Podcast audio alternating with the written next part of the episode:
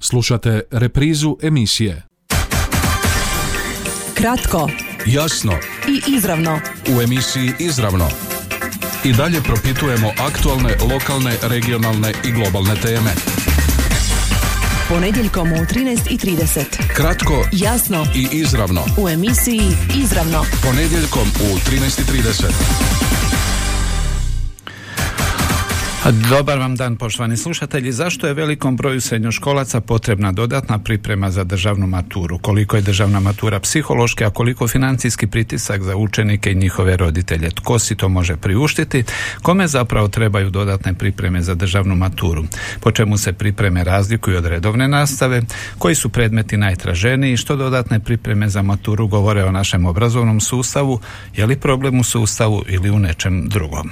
Kratko jasno izravno u današnjem izdanju emisije izravno odgovaraju Marija Živković, pedagoginja u gimnaziji Antuna Gustava Matoša. Dobar vam dan i dobrodošli. Dobar dan, lijepi pozdrav vama i svim slušateljima. Kristijan Šimičić, telefonom, direktor i osnivač e, Eduko centra znanja iz Osijeka. Gospodine Šimičiću, lijep pozdrav, dobrodošli u emisiju izravno. Lijep pozdrav. E, I očekujemo da nam se priključi, pridruži svakoga trenutka Marko Raguš, psiholog, koji zapravo, ako se ne varam, je i bio danas na ispitima državne pa- mature, pa je to možda i razlog e, malog kašnjenja. E, kao dugogodišnja pedagoginja, što kažete o pripremama za državnu maturu, načelno? Načelno nemam ništa osobno protiv bilo kakvog rada, bilo kojih drugih ljudi izvan sustava odgaja obrazovanja. Ali ono što mi se čini da e, izgubila se onaj kontinuitet rada, odgovornosti i nekakve težnje e, ostvariti cilj učenika samostalnim zalaganjem. Jer to pokazuje u konačnici već dugo vremena i, i njihov broj izostanaka. Povezat ću nekad maturante, ne tako davno, i one klasične mature, kada ja nisam čula da se neko posebno priprema, nego sve svoje udžbenike, bilježnice, odnosno zapise raznih profesora. I znači učilo se i radilo i sve ono što su im profesori dali. Jer osobno mislim da profesori daju sebe maksimum, ali koliko učenici stvarno samostalno i odgovorno prilaze onom što čuju i onom što trebaju učiti i naučiti. Evo, to be nešto kasnije, ovoga trenutka pridružio nam se i naš treći gost, Marko Raguš, kao što sam i najavio, psiholog, koji nam dolazi zapravo sa ispita državne mature. Bili ste danas uh, ispit iz matematike, ako se ne varam. Tako je, dobar dan e, slušateljima i vama u studiju. E, Da, danas je matematika viša razina bila i evo, direktno idem praktički sad. Kakva je atmosfera zapravo u razredu tijekom državne mature? Tijek, evo, posebno kad je riječ o matematici. Pa, e, ispiti su standardizirani, o, praktički svaki ispit izgleda e, vrlo e, jednostavno i uobličeno e, jednako, tako da nema nekih e, standardnih odstupanja. Vrlo je važno držati se tih uputa i da praktički cijeli nacionalni ispit, on je nacionalan stoga što su svi učenici u istim uvjetima. A maturanti, kako izgledaju? Osjećali se nervoza, napetost? Što, o- onako sad, više kao psiholog možete li što osjetiti? Možda prvi ispiti jesu takvi, ali ovaj, s obzirom da to traje jako dugo, ovaj, i oni sami uđu u nekakav ritam tih ispita, praktički e, iskustvo im donese da ovi zadnji ispiti im budu na neki način e, lakši e, u onom smislu da su se uhodali u cijeli, cijelu stvar. Normalno matematika je... Ovo su sad udarni predmeti. Da, da, da. Ma, e, mislim, bili, bilo je i na početku ovaj, dakle, ispit iz engleskog jezika, obavezni, e, s time se počelo. E, hrvatski jezik, veliki ispiti, to su e, oni obavezni dijelovi mature i čitav niz ovih e, izbornih predmeta koji su iz dana u dan išli. Vaše mišljenje načelno o pripremama za državnu maturu?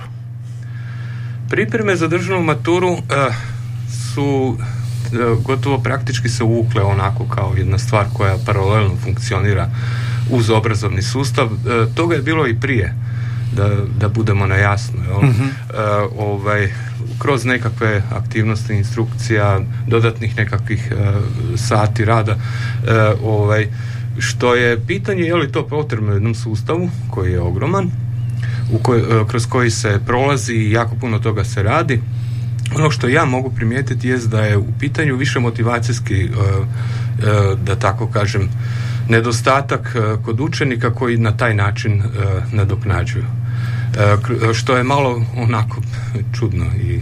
A, kad se o tome govori, govori se o tom nekakvom psihološkom aspektu državne mature, pritisak na učenike, ne samo učenike, odnosno maturante, nego i roditelje. Zatim ako se govori o tim pripremama, to je financijski, to košta.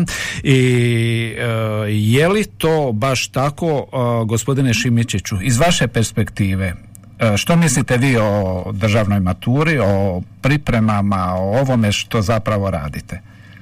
Evo pa mi smo 12 godina u edukacijskom biznisu gdje, evo, zato smo toliko dugo i na tržištu, e, uspješno ispravljamo sve nedostatke obrazovnog sustava kao takvog. E, djelomično se i sa kolegom i s kolegicom mogu složiti i u jednom dijelu ne složiti, jer mislim da ovoliko priprema za državnu maturu na koju student, učenici, e, maturanti idu je posljedica e, tri stvari. S jedne strane kompletnog društva i posljedice tog društva na djecu koja zbog mobitela, zbog digitalnih svih mogućnosti su toliko izgubili koncentraciju da na nastavi su oni svi na mobitelima aktivno za vrijeme trajanja nastave, dakle uopće ne slušaju šta se događa i mi to istražujemo i provjeramo i svake, svake godine se pokazuje zapravo da su rezultati e, sve gori i gori.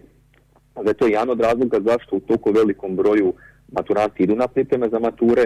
Drugi, po meni, možda najveći problem je baš nedostatak i propust obrazovnog sustava gdje e, često e, profesori, učitelji ne mogu ne mogu ispraviti sve ovo što smo prethodno rekli, dakle sve te, e, sam taj utjecaj sustava koji je oko nas, društva oko nas, novih tehnologija, slabe koncentracije, nezainteresiranosti učenika za sve i s treće strane imamo roditelje koji to sve vide i koji jednostavno ne žele propustiti priliku da, da dijete uh, ili ne upiše željeni fakultet uh, ili upiše fakultet možda koji ne želi u nekom drugom gradu i tih tisuću kuna ili dvije tisuće kuna ili tri tisuće kuna većini, bez obzira na financijsko stanje obitelji, nije tolika prepreka jer je velik ulog.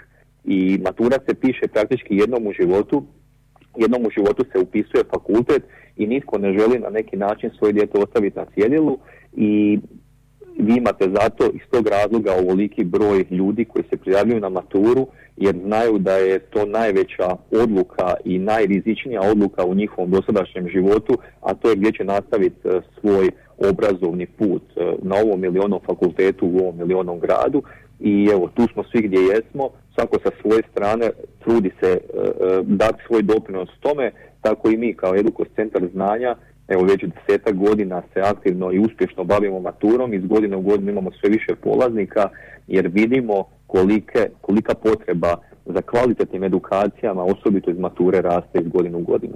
Gospodine Šimičiću, prije nego što gosti e, također nešto e, kažu nakon vašeg izlaganja, kad ste shvatili zapravo da se ovome krije, ako smijem tako reći, ekonomskim riječnikom niša gdje se može zapravo e, i zaraditi. E, jeste imali prije nekakve veze sa obrazovanjem, obrazovnim procesom? Tako je, mi se 12 godina bavimo baš pružanjem usluga iz područja instrukcija za osnovne škole, za srednje škole, pripreme za maturu, fakultetske instrukcije za cijelo sveučilište Josipa Jura Štrosmajera. Trenutno imamo 70 uposlenih ljudi, od kojih neki čak rade i na fakultetima. 70 uposlenih? Tako je, dakle nisu svi stalno zaposleni, neki od njih jesu stalno zaposleni, neki su studenti zadnjih godina matematike, fizike, biologije, kemije, stranih jezika, neki ljudi imaju svoje e, obrte e, preko kojih surađuju s nama, a neki baš rade u obrazovnom sustavu, pokazali su se top znači, vrhunski kvalitetnim ljudima i jednostavno na ovaj način uspijevaju dodatno zaraditi da pritom nisu u sukobu interesa. Dakle, ne predaju svojim učenicima, ali pokazuju puno bolje rezultate nego što u prosjeku obrazovni sustav e, to pokazuje. Jer jednostavno e, mogu razumjeti profesore s jedne strane, teško je doskočiti svim ovim izazovima društva koji danas imamo, a s druge strane naš obrazovni sustav već godinama se jako loše kadrovira, da se ne govorimo o politici i svemu, svi manje više to svi znamo, to je javna tajna, ali mi sustavno uništavamo generacije generacije djece već od osnovne škole kroz loše ili nedovoljno dobre učitelje, profesore i kad djetetu uništite temelje matematike, fizike, logičnog razmišljanja, kreative, ta djeca iz godine u godinu imaju probleme s tim predmetima i oni nemaju alternativnog načina osim potražiti dodatnu pomoć kod nekoga. Ako za, dobro zaključujem, taj broj je sve veći i veći s obzirom na broj vaših e, i stalno zaposlenih, ali i ostalih suradnika koji rade. Dakle, sedamdesetak ljudi, pa to je broj koji je onako i na prvu vrlo impresivan. Pa je i 3,5 tisuće različitih mladih ljudi godišnje prolazi kroz naš sustav od osnovne škole do fakulteta. A, Marija, htjeli ste reagirati? da ne ispadem da ja gospodine vama stalo nešto protuslovim, ali s obzirom da sam kao pedagoginja tisuće i tisuće sati bila na uvidima. I kada vam profesor pita da li vam je jasno s obzirom da ja užasno pratim djecu i promatram njihovu fizionomiju lica i vidite da im nije jasno, svi kažu jasno je što se tiče toga. Druga stvar, ne bi se složila s vama da su mobiteli non stop uh, za vrijeme nastave. To su pojedine sekvence, jer kažem, uh, govorim na osnovi iskustva mog uvida ljudima na nastavu. Ja bih volila samo pitati vas da li ste vi direktno radili u odgojno-obrazovnoj ustanovi, bilo osnovna, bilo srednja škola? Osobno nisam. U srednjoj? Ne, ne, ne, dakle, osobno nisam. Dakle, osobno, osobno, osobno ne. Okay. Marija, želite još nešto? Marko, želite li vi prokomentirati? Ajmo odmah nače temu. Je li problem, dakle, našem sustavu? Obrazovnom sustavu? Sustav je pun problema, to se mora priznati. Ovo je točno da su problemi generirani i od strane društva, o zastarjelosti cijelog sustava. Dakle, prave reforme mi nismo uopće doživjeli, to, to je činjenica. No, da uz taj sustav paralelno postoji, dakle, taj, ja to otvoreno mogu nazvati prosvjetnim biznisom, to, to je. Instrukcije, dakle, hospita, bilo koji način, dakle, javljanja na pružanje takvih pomoći od strane učenika bazirano na sentimentima roditelja i učenika koji misle da će tako lakše riješiti stvar. To je upravo e, geneza tog motivacijskog problema zašto to učenici ne rade za vrijeme nastave, nego računaju na to mi ćemo to riješiti naknadno. To je taj motivacijski problem. I e, on jednostavno e, je u, u sebi uključio dakle neke slabosti ne samo E, sustava nego i kažem sentimenata roditelja i učenika koji pokušavaju na taj način preskočiti neke svoje e, nedostatke odnosno neke svoje e, propuste tijekom samog direktnog obrazovnog a ovdje ću ja dodati kolegi dakle jednog odgojnog rada. Dakle, škole nisu samo obrazovne institucije u kojima se dakle dijele nekakve lekcije iz E, određenog broja predmeta nego e, i odgojna stvar. Mi definitivno jako radimo po pitanju i mobitela, ali i kulture ponašanja, organizacije samog e, stjecanja radnog, radnih navika i svega toga. To je jedan neposredan rad za koji sam siguran i uvjeren da se ne može samo tako jednostavno kroz sustav instrukcije, odnosno ovakvog van institucionalnog načina rada rješavati kao u obrazovnom sustavu. Obrazovni sustav treba popraviti, treba ga mijenjati, treba usklađivati sa društvenim promjenama, e, ali kažem, pružanje potpore sa strane, evo, e, jedno pitanje s moje strane, kolegi, ovaj, e, ja na instrukcije nikad nisam gledao kao stvar koja se javlja samo isključivo kad su u pitanju problemi, nego i kad su u pitanju izazovi, odnosno događa li se da se u tom sustavu koji vi ovaj, na neki način obavljate uz privatnu inicijativu, javljaju ljudi koji žele znati više. Gospodine Šimičiću. Evo, čuo sam sva pitanja, sa gospodinom Markom se u potpunosti slažem s ovim dijelom da su škole i odgojne e, ustanove i to je bitan, bitan doprinos razvoju mladih ljudi, osobito e, kad gledamo da su ta djeca 7-8 sati e, svaki radni dan u školi. Međutim, ne mogu se složiti da, da, da instrukcije nisu rješenje, jer mi možemo govoriti o nekvalitnim instrukcijama i kvalitnim instrukcijama, odnosno vraćaju li se ti isti ljudi, ti roditelji kod istog instruktora jer su dobili nešto što u školi nisu mogli dobiti. Mi recimo nemamo iz određenih škola gotovo ništa polaznika koji nam dolaze na instrukcije iz određenih predmeta gdje su dobri i kvalitetni profesori. Dakle, govorimo o kompletnom predavaču i pedagoški, e, i, dakle i odgojno, i sa znanjem i sa načinom prenošenja znanja. Dok kod nekih recimo škola, kod nekih profesora nam gotovo svi učenici dolaze. Dakle, to pokazuje da očito djeca prepoznaju da na nekim instrukcijama mogu dobiti odgovore i dobiti pomoć i da je to njihovo rješenje, a dok u školama to ne mogu bez obzira na dopunsku nastavu, na reakcije roditelja, na sve što se radi, jer su često i ravnateljima i kolektiv u školama ruke vezane zbog e, ugovora o radu na neodređeno vrijeme gdje se ne može dovoljno motivirati neke ljude da unaprijede e, svoj način rada. A u konačnici e, djecu ne samo da mi njima djelomično riješimo, riješimo problem recimo da dođu kod nas i riješe neki ispit, već mi njih zapravo doslovce i odgajamo i stvaramo radne navike kroz zadaću, jer kod nas ako djeca koja dolaze na instrukciju ne pišu zadaće kod kuće, ne mogu nastaviti e, dolaziti na instrukcije. Dakle, mi nismo netko tko na brzinu uzme novce kad je neko u problemu, mhm. nego netko tko želi te mlade ljude naučiti radnim navikama, naučiti e, e, da rješavaju zadaću, da vježbaju, jer u konačnici nije cilj da oni nama deset godina dolaze na instrukcije iz matematike, već da ih u prvi godinu ili dvije naučimo temeljima koje je neko možda srušio u, u osnovnoj školi i da ti ljudi dugoročno riješe riješe svoj problem. E, na tom tragu ćemo, ali nakon kratke stanke, dakle što je to što je e, različito kad je u pitanju instrukcija, odnosno dodatna priprema za maturu ili e, redovna nastava, kako tu reagiraju učenici, e, kratka stanka i vraćamo se našoj temi i gostima. Kratko, jasno. I izravno. U emisiji Izravno. I dalje propitujemo aktualne, lokalne, regionalne i globalne teme. Dakle, zašto je velikom broju srednjoškolaca potrebna dodatna priprema za državnu maturu, a proširujemo to i dodatnim pitanjem zašto je tolikom broju, velikom broju učenika su potrebne instrukcije. A samo recimo u uvodu pripremajući se za emisiju, po jednim istraživanjima više od 50% učenika u Hrvatskoj traži instrukcije, pripreme za maturu, po jednom podatku više od 67, oko 68 posto. Evo, čuli smo i gospodina Šimičića iz Edukosa, što kažete vi, Marija? Ja mislim da sam ja i na samom početku upravo rekla da naprosto nestaje ona odgovornost, odnosno bolje rečeno samo odgovornost prema sebi, raditi u kontinuitetu, pripremati se za svoju budućnost možda samo jedan podatak kako da očekujemo da će učenik uspjeti ako ga, njega nema od 200 do 600 sati u školi godišnje. Pa normalno da se stvara poteškoća. Ali taj isti učenik će otići onda na instrukcije i, onda na... otići i ja sam, moram priznati, vrlo često s učenicima, odnosno i s učenicima i s roditeljima razgovaram.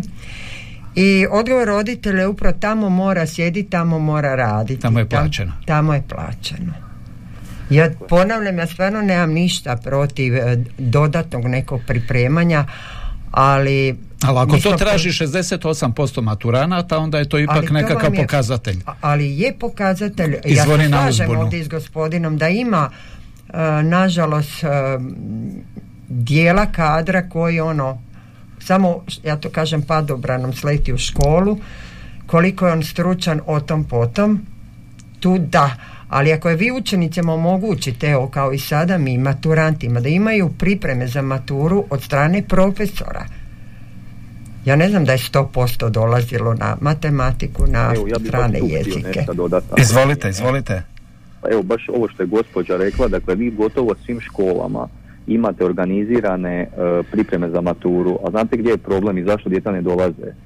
Prva stvar, opet greška sustava, jer ti profesori uglavnom nisu plaćeni za te dodatne sate, s čime im pada motivacija i oni se uopće previše ne trude, a s druge strane ovo što je, što je neko od vas spomenuo, kad nešto nije plaćeno, onda se malo od toga i očekuje. Mhm, mhm. A kad vi date dvije ili tri tisuće kuna od roditelja, to nije malo, to nikako nije mala, mali iznos, osobito za nas u Slavoniji, eh, onda je tu puno veća odgovornost, a i mi kao firma redovito roditeljima šaljemo izvješća e, e, da li dijete dolazi, da li piše zadaće. Ako neko ne piše zadaće, ako ne dolazi, mi se njima zahvalimo. Ili ako kasni dijete. Dakle, kod nas, da bi postigli rezultat, s istom onom djecom koja ne mogu postići rezultat zahvaljujući svojoj školi, dakle ti pojedinci koji dolaze kod nas, mi moramo prvo ih naučiti disciplini, naučiti da redovito rješavaju zadaću, da redovito dolaze i da nemaju mobitel na nastavi, da se skoncentriraju na ono što i mi u tih dva školska sada dnevno predamo. I mi onda postićemo vrhunske rezultate, već kad smo te stvari otklonili, u kombinaciji s kvalitetnim predavačima koje tržište potvrđuje ili pod navodnicima otpušta. Prije nego li e, pedagoginja se uključi i nastavi zapravo ovaj dijalog, e, gospodine Šimičiću, što je to toliko bitno drugačije evo, vaš, u vašem radu od rada redovne škole? E, je li ključno to upravo što se plati? Je li to to presudno? Naime, učenik za četiri godine ako ne stekne ne znam, nekakve radne navike i stekne za ne znam nekoliko mjeseci koliko traje vaše pripreme ili instrukcije? O, recimo, ajmo, ovako ću se izraditi, na 100 prijavljenih maturanata u prosjeku, e, nama otprilike njih desetak, dakle 10% samo odustane, jer ne mhm. može pratiti, ne može naša pravila e, mhm. pratiti e, i otprilike još 5 do 7% mi zahvalimo se ili, uh ajmo reći, otpustimo, bez obzira što, što žele platiti, vratimo im novac. Jer mi ne želimo raditi s djecom koja ne cijene naše predavače, same sebe i novac svojih roditelja i vama ostane otprilike negdje oko 80% polaznika koji, su, koji nisu možda stvorili radne navike. Neki su se šlepali, imaju odlikaša, oni koji žele još više usavršiti svoje znanje i pucaju na medicinu, stomatologiju, dakle fakultete gdje je mala, mala, mala kvota za upis i žele biti bolji od drugih maturanata iz Hrvatske. I zapravo ta I oni, pravila, oni grizu. ta strogoća i ta, ta stara škola koju smo mi možda smo bili u svojim školama imale prilike kod starijih profesora vidjeti gdje nema popuštanja, gdje je disciplina na satu, gdje se zadaće daju, pregledavaju, ocjenjuju, gdje se roditelje zove ako se vidi da se kod djeteta ima problem i gdje su roditelji s druge strane zdravi, ajmo tako reći pod navodnicima i svjesni su da nema popuštanja, tu nema problema onda. Ima li, ove, komunika... Ima li ove komunikacije kad je u pitanju škola, redovna nastava? Ma samo ću reći, ovo je ne, stvarno ne znam, organizaciju drugih škola, ali je vezano za motivaciju profesora koji rade ove pripreme, e, zahvaljujem stvarno gospodinu ravnatelju koji mi je omogućio jedan dan slobodan. Znači subotom dolazili su pripremati i jedan dan nemaju u rasporedu sati. Um, možda samo da potkripim još argumentirano. Znači, ne, neću reći od svog djeteta, ali i drugih koji su upisivali farmaciju i nisu išli na nikakve, a znamo da ju jako pakleno teško upisati, nisu išli na instrukcije, nego su ih, hvala mojim profesorima, pripremili sve. U redovnom? Ima u red, na redovnoj nastavi.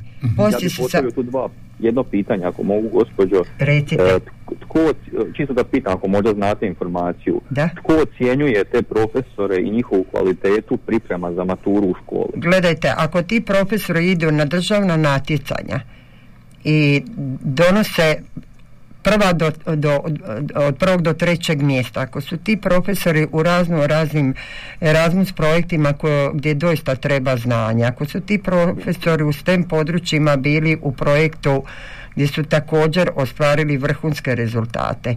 Ja e, zaista podrž, e, slažem s vama u onom dijelu gdje ima zalutalih, ima, ali isto tako bi se složili ili ne čini mi se da je to neka masovnost pa povlačimo jedni druge zbog neke sigurnosti. Ja ne osporujem da vi ne radite da pače samo želim ono korinski se vratiti da ne nestaje ta odgovornost roditelja učenika sami prema sebi kako bi svojim radom došli i ostvarili cilj koji žele nositi u budućnosti. Uključimo, gospodine Šimićiću, dobit ćete priliku, još uključimo i našeg uh, psihologa u ovu raspravu. Je li tu problem učenicima, je li problem u sustavu, je li problem u roditeljima?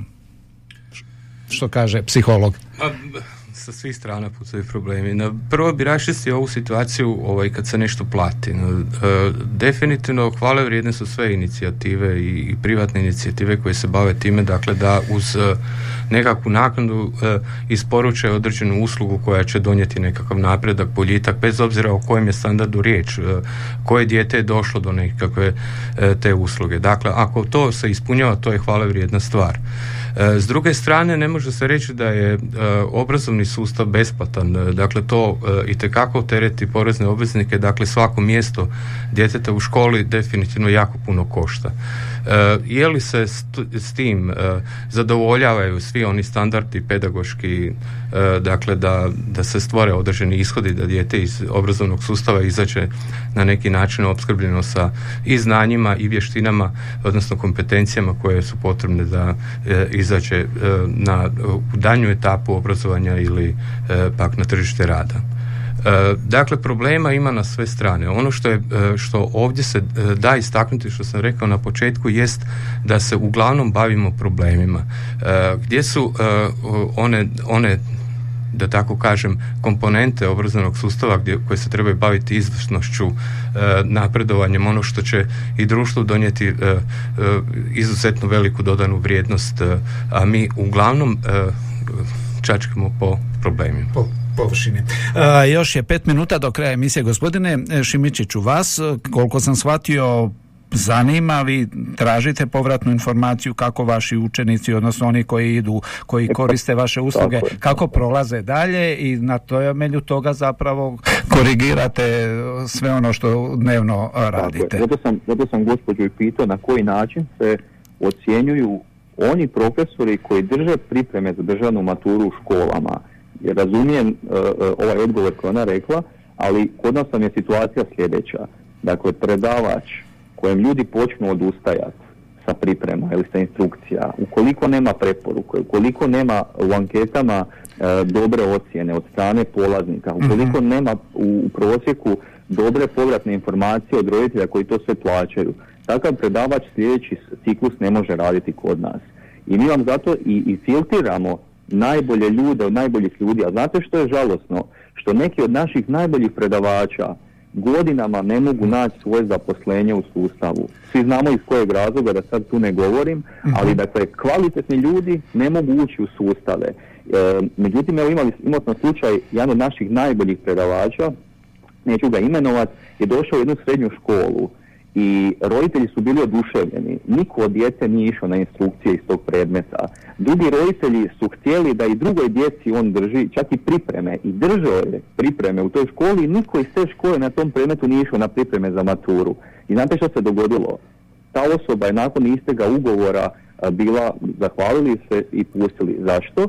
Zato što je podigao letvicu u cijeloj školi, zato se kolektiv interno počeo međusobno buniti jer se unio na neki način razor, od drugih se više očekivalo, roditelji su počeli raditi pritisak. I vi zapravo vidite da je taj sustav e, obrazovanja stvarno ima dosta točaka na kojima bi se dalo raditi. I kad je gospodin Marko rekao da se mi često bavimo problemima, ja se slažem, no mi kao firma se stvarno bavimo rješenjima već 12 godina i stvarno pomažemo tim mladim ljudima da otkriju svoj potencijal da, e, da poprave temelje određenih predmeta i da onda sami mogu neke probleme e, u školama rješavati i mi smo čak ošli korak dalje i mi na godinu otvaramo privatnu srednju školu. Upravo sam htio pitati zapravo. Tako, znači mi smo vidjeli sustav, ne možemo mijenjati izvana, uh ne možemo ga čak ni iznutra jer naši predavači ne mogu dobiti stalno radno mjesto u srednjim školama, u osnovnim školama, ne svi, ali većina bez obzira na kvalitetu, bez obzira na preporuke roditelja, čak i profesora nekih, i mi smo se odlučili od sljedeće godine osnovati privatnu srednju školu, gimnazijske programe, minimalno dva razreda koja će biti financijski prihvatljiva za svaki džep. To će biti škola koja nikako nije cilj biti elitna škola, mhm. niti biti u profitu, dakle u plusu, već mi shvaćamo da želimo pokušati sustav mijenjati paralelnim sustavom privatnog školstva gdje ćemo najbolje profesore iz svih srednjih škola u Osijeku i okolici pokušati privući k sebi, dati najbolje plaće, puno očekivati od njih i od te djece pokušati napraviti ono što svi želimo, a to je da tu budu djeca koja su izvrsna, koja su maksimalno iskoristila svoj potencijal, koji vrijeme, koja u vrijeme u školi koriste za skupljanje znanja da bi minimalno morali kod kuće raditi lične instrukcije. Jer sad koliko ćemo biti uspješni vrijeme će pokazati, ali nismo oni koji samo se žale na sustav, već stvarno želimo aktivno mijenjati ovaj cijeli sustav, jer to su u konačnici djeca koja će voditi naše društvo za 10-15 godina, koji će biti ravnatelji, doktori, e, poduzetnici, političari i želimo na taj način svoj Gospodine Šimičiću, makar vrlo kratko još vama pitanje, pri kraju smo emisije, makar u dijelu javnosti postoji mišljenje sve što je privat, privatna učilište i slično, da je tu najvažnije platiti i da je time odmah zajamčeno da ćete proći cijeli proces. Mislim, slažem se, baš zato ja bih volio sa svojim timom koji 12 godina radi kod nas koji su uvjerljivo jako, jako kvalitetni predavači, pokazati društvu da je moguće um, kroz strogoću, kroz um, redovitost dolazaka na nastavu, kroz stajanje mobitela sa nastavu i predanost najboljih predavača nastavi uh, uh, postići to da, da, da novac tu ne smije biti nikakav faktor. Što će biti škola koja će biti 1000 ili 1500 kuna mjesečna školarina, što mislim da nije previše, to je malo skuplje od možda prosječnog vrtića ili privatnog vrtića, tako da neće biti skupa škola, ali će biti po kvaliteti e, iznad svih i naša vizija je da kroz deset godina budemo najkvalitetnija privatna srednja škola u Hrvatskoj. A evo, skrećemo iz Osijeka. Gospodine Raguž, je li zaključno nekako razmišljanje? Hoće li, poznajući sustav naš obrazovni sustav iznutra. Hoće li gospodin e, Šimičić i slična e, privatna učilišta imati još dugo, dugo, dugo posla? Radi se o zaista plemenitim namjerama e, svaka čast i želim da se takve stvari ostvare i da budu uspješne ali poznavajući je li to moguće primijeniti je li to moguće primijeniti u javnoj školi državnoj školi u javnom sustavu ma Pazite, važni su pokušaj. U svakom slučaju podržavam sve inicijative u tom smjeru, samo upoznavajući sustav i, i ovaj, način na koji on funkcionira i u društvenom u kontekstu. u našem obrazovnom sustavu dogodilo, sustavu javnih škola, da se ravnatelj zahvali uh, djelatniku zbog toga što evo na temelju svih ovih parametara koje, na koje se pozivao gospodin Šimičić da jednostavno netko nije zadovoljio. Ma subjekti odgojno obrazovnog sustava uh, su jako šaroliki. Dakle tu su i roditelji, tu su i djeca, tu je i dakle institucija uh, odnosno nastavnik. Dakle tu je jako puno sudionika, izuzetno je zamršena tu situacija. Dakle ovaj mijenjati taj sustav na taj način je izuzetno teško.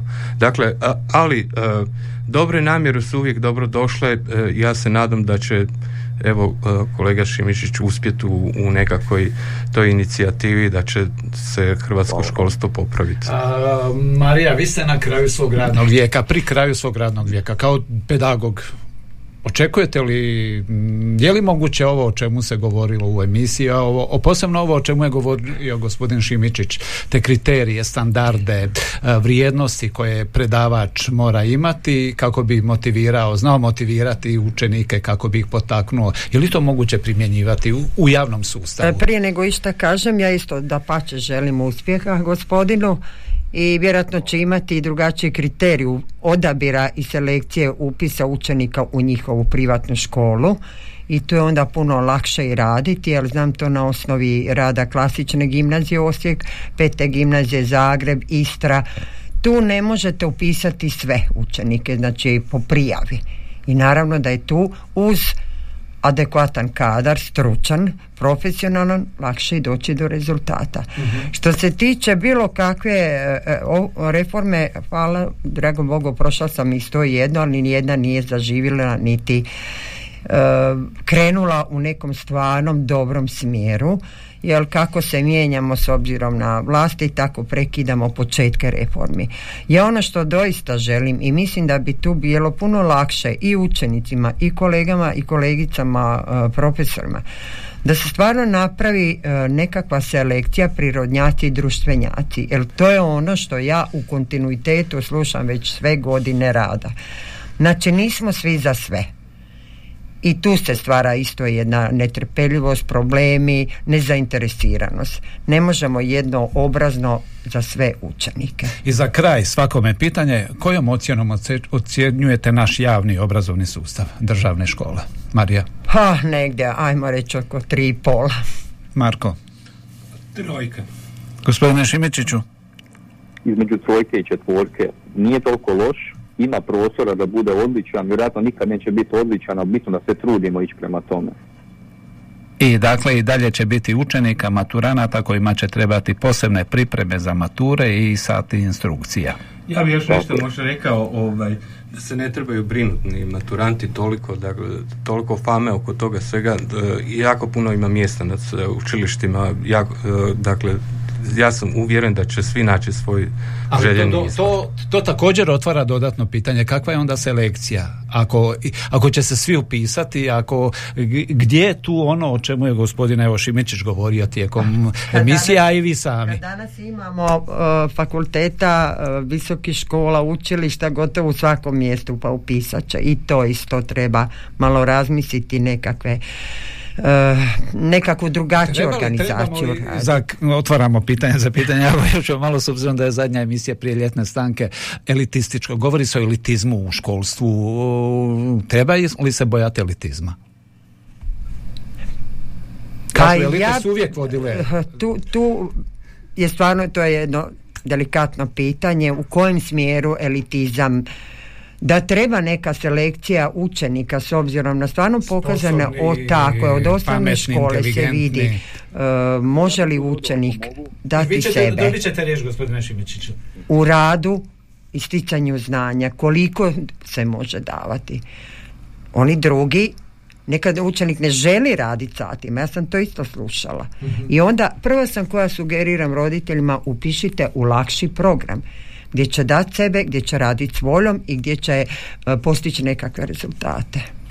Iz Marko. paha moje struke, ovaj, ja se znam nekad našaliti sa pojmom inteligencija. E, inteligencija e, i koliko netko je intelektualno se razvio ovaj, često puta je kao podatak koji, koji broj cipela nosiš. Dakle, to nije samo tako jednostavno faktor uspjeha da će netko ovaj, e, sa nekakvim znanjem... Elitizam, e, elitizam u obrazovanju. Da, e, pazite, to je, to je stvar koju treba poticati u onom smislu koji ima dobre namjere u smislu napredovanja, nastojanja, tome želje za, želje za znanjem i sve to skupa. Ukoliko je elitizam zbog elitizma da bi... Ne, ne, ne, govorimo o ovom... Ovlasti, pozitivnom kontekstu. I gospodine Šimićiću vas za kraj, evo privatna inicijativa. Mislim da, mislim da trebamo biti e, elitistički nastrojeni prema kvaliteti zapošljavanja najboljih ljudi u školama. Jer i neke do, do jučer najbolje srednje škole i u Osijeku i u okolici uh, gube Uh, gube na svom imidžu jer nisu nastavili graditi kvalitetu, birati najbolje profesore, dopustili su politici da se jako miješa iz godine u godinu od ravnatelja E, do učitelja, profesora i sad jednostavno roditelji vide da to nije kvalitete, ne žele upisivati e, sve manje djece koje imamo slučaj u njihove škole. I mislim da tu treba biti ključna stvar jer i nama je iskustvo pokazalo da i e, djeca slabijeg ha reći možda i IQ-a, slabijih mogućnosti, kad dođu kod profesora kojih zna motivirati, kojem je životni poziv biti profesor, koji se trudi, koji se daje i koji traži od te djece, ta djeca postižu vrhunske rezultate. Dakle, po meni e, dovoljno je dobra selekcija, gimnazijski programi, e, ostali programi, nego mi trebamo inzistirati da kao u nogometu najbolji treneri i najbolji igrači predstavljaju svoje klubove jer e, u konačnici europski sport vam je pokazatelj zašto Europa iz godine u godinu tako dobre rezultate na svjetskim prvenstvima postiže, čak i u rukometu drugim, jer, jer je selekcija tržišna. Dakle, najbolji mogu raditi, nekvalitetni ne mogu raditi. Ako nastavimo tu raditi iznimke, pa iz nekih socijalnih možda razloga ili ili uh, u susret jedni drugama ili političkih, mi ljudi uništavamo svoju budućnost svoje temelje, svoju djecu i one koji će nam danas sutra biti ravnatelji, doktori i svi ostali. I mi tu, baš zbog te korupcije i nepotizma, uništavamo svoju budućnost. I Bogu hvala na privatnim inicijativama koje na tržištu uspijevaju jer pokazuju kvalitetu jer mi iz dana u dan školujemo ljude kroz tržište da budu dan sutra to predavači u srednjim školama, u osnovnim školama, na fakultetima. I mi smo ti koji ne možemo šutjeti, ne možemo žmiriti na ovo sve i trudimo se paralelnim sustavom ispravljati nedostatke ovog javnog obrazovnog sustava koji je dosta dobar, ali nije odličan. Dakle, ako se politika makne iz njega, bit će bolji. Dakle, to nek nam bude i zaključak prije ove ljetne stanke. Hvala vam što ste bili gosti današnje emisije. Poštovani slušatelji, s nama su bili Marija Živković, pedagoginja u gimnaziji Antuna Gustava Matoša, Marko Raguš, psiholog i Kristijan Šimičić, direktor i osnivač Edukos centra znanja. Hvala vam lijepa i do neke nove prigode lijep pozdrav. Kratko, Jasno i izravno. u emisiji Izravno. I dalje propitujemo aktualne, lokalne, regionalne i globalne teme. Ponedjeljkom u 13.30. Kratko Jasno i izravno. u emisiji Izravno. Ponedjeljkom u 13.30. Ovaj programski sadržaj sufinanciran je sredstvima Fonda za poticanje pluralizma i raznovrsnosti elektroničkih medija. Slušali ste reprizu emisije